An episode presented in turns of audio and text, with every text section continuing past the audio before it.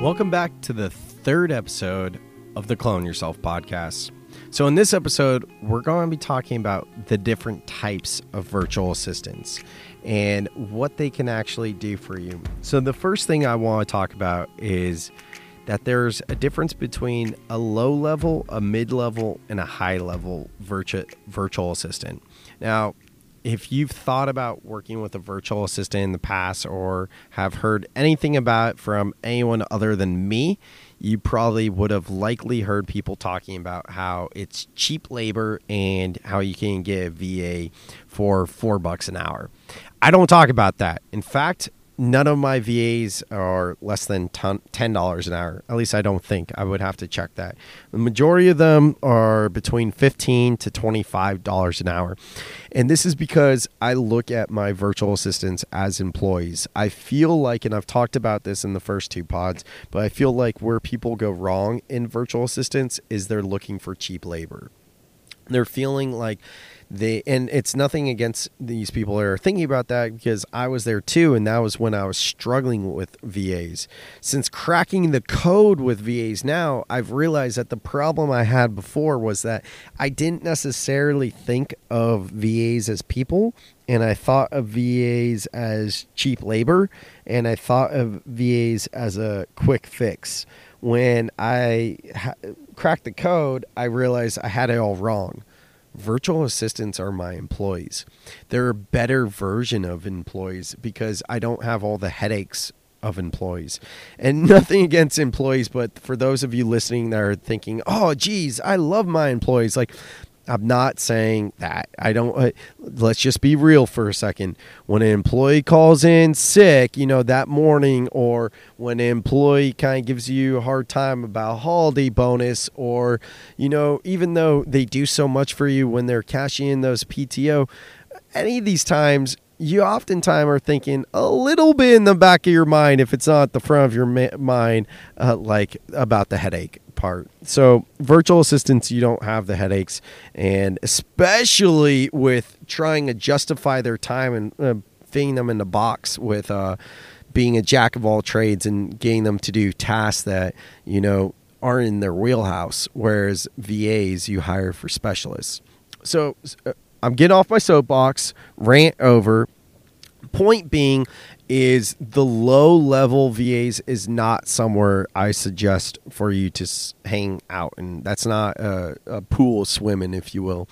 I like to hang out in the mid level VAs. These are the people that are very well equipped, they are very knowledgeable, they are very good at what they do, and they can become like employees for you. They'll be an extension of your business where you come to rely on them and they come to rely on you. It's a two way street and they can do everything that the low level employees can do but more so think about in terms of this VA having a specialized skill set.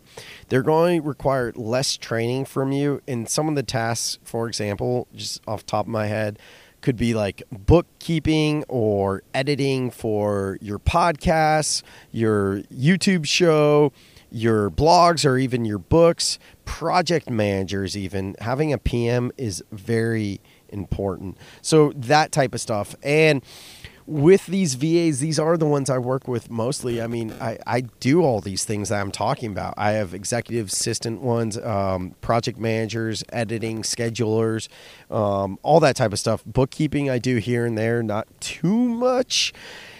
So that's kind of the mid level. Now, the high tier of VAs, this is what I call strategy. So I talked about this in episode two. I suck at Facebook ads. I have not even tried Facebook ads. I have not even tried ads yet, but now that I'm transitioning my business from selling swag to coaching and teaching others how to work with VAs since my swag business is run by VAs and I can branch off and do something new. I need to find clients in a new way because this is a different demographic and the old ways of how I got customers for the swag business won't work for this business. So Facebook ads is something I need to explore. So what I've done to be transparent and show you how the process works is I'm talking with a strategy consultant virtual assistant on how to go about building these ads, whether it be the messaging in the ads, the graphics in the ads, um, where and who, and and all that type of stuff. Now, as I work with this person on this strategy behind the scenes, and he knows this as well, I'm working with a mid level VA to do the execution. And here's the reason this specific high level virtual assistant for the strategy is $70 an hour. That's extremely expensive. I cannot afford, who can afford to be paying them full time to test ads on top of spending anywhere of $500 a month plus, uh, or more on ads as just a test, right? So I'm working with this person in a strategy consultancy type of way where from there, I'm going to use my regular VAs or find a new VA that specializes in Facebook ads to actually do the execution. So there's a, a, quick little example of how you can work with a strategy VA, a high level VA, in conjunction with a mid level VA. So I think it's really important that you know the different types of VAs. Now that we covered the different types of VAs, let's talk about the different tasks and processes in your business. Because every task and process in your business belongs in one of four categories. The first category is tasks that you need to do. Like we talked about in a uh, previous podcast, this is your secret sauce. This is your strength. This is what this is the lifeblood of your business. You know, this is the th- why people come to you. This is your expertise. You need to double down at your strengths. So th- those are the tasks you need to do. Category 2, the tasks that you don't need to be doing. These are what I call the tedious tasks, the time-sucking tasks, the low value tasks that are not the best use of your time. These are the things that I was talking about in terms of us using the self talk. Oh, well, I can just do it quickly, so I'm just going to get done. Th- these are not tasks that you want to be doing anymore. This is like almost cherry picking on the tasks that we can hire our first virtual assistant for. The third category are tasks that you don't want to do. These are tasks that you don't even like to do, but and you can find someone else to do this. So this is that whole principle of looking for weaknesses and how I say I'm excited to find my weakness because that means I can hire a virtual assistant for it. Now, Facebook ads, since I'm talking about that, is a perfect example. So, category number four is tasks that you can't do perfect example of this is video editing for me. I don't know the first thing about video editing. Sure, I've messed around with video editing on iMovie before, but I, to create a high quality video, I can't do that editing, and I don't want to learn or accounting. I, I, you know, I don't get in the weeds of accounting. So for you, anything that you can't do, that's going to be one of the categories that you should look at in your business. So, once again, there are four categories that every task falls under in your business. And they're tasks that you need to do, your secret sauce. They're tats- tasks that you don't need to do anymore, and tasks that you don't like to do. And finally, tasks that you physically cannot do. So, my friends, with that, we're going to close out the third episode. And again, this is all about building the foundation. As we move forward, we're going to talk about hiring and we're going to give you more practical advice and tips. But for now, I don't want to overwhelm you. I just want you thinking about virtual assistants. I want you thinking subconsciously. If you're waking up in the middle of the night, or you know, and, and, I shouldn't even say waking up in the middle of the night, but the point is, if you're just find yourself uh, daydreaming about ways you can work with VAs, then that's exactly where you need to be and where I think you should be.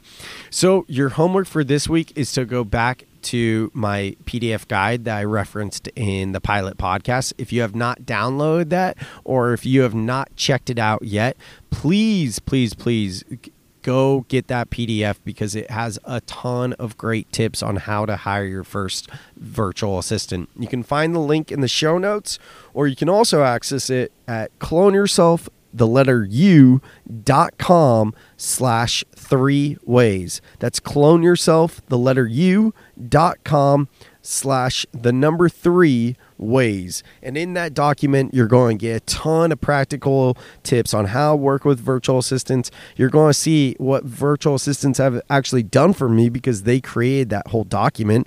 I wrote it in a Google Doc, but Sushma, my amazing graphic design virtual assistant, uh, designed it to make it look so good.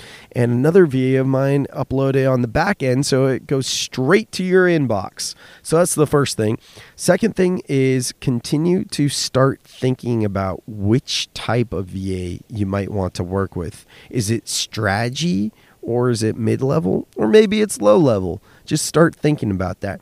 And finally, if you haven't already, if you're enjoying this podcast and you're finding value, could you please leave me a review?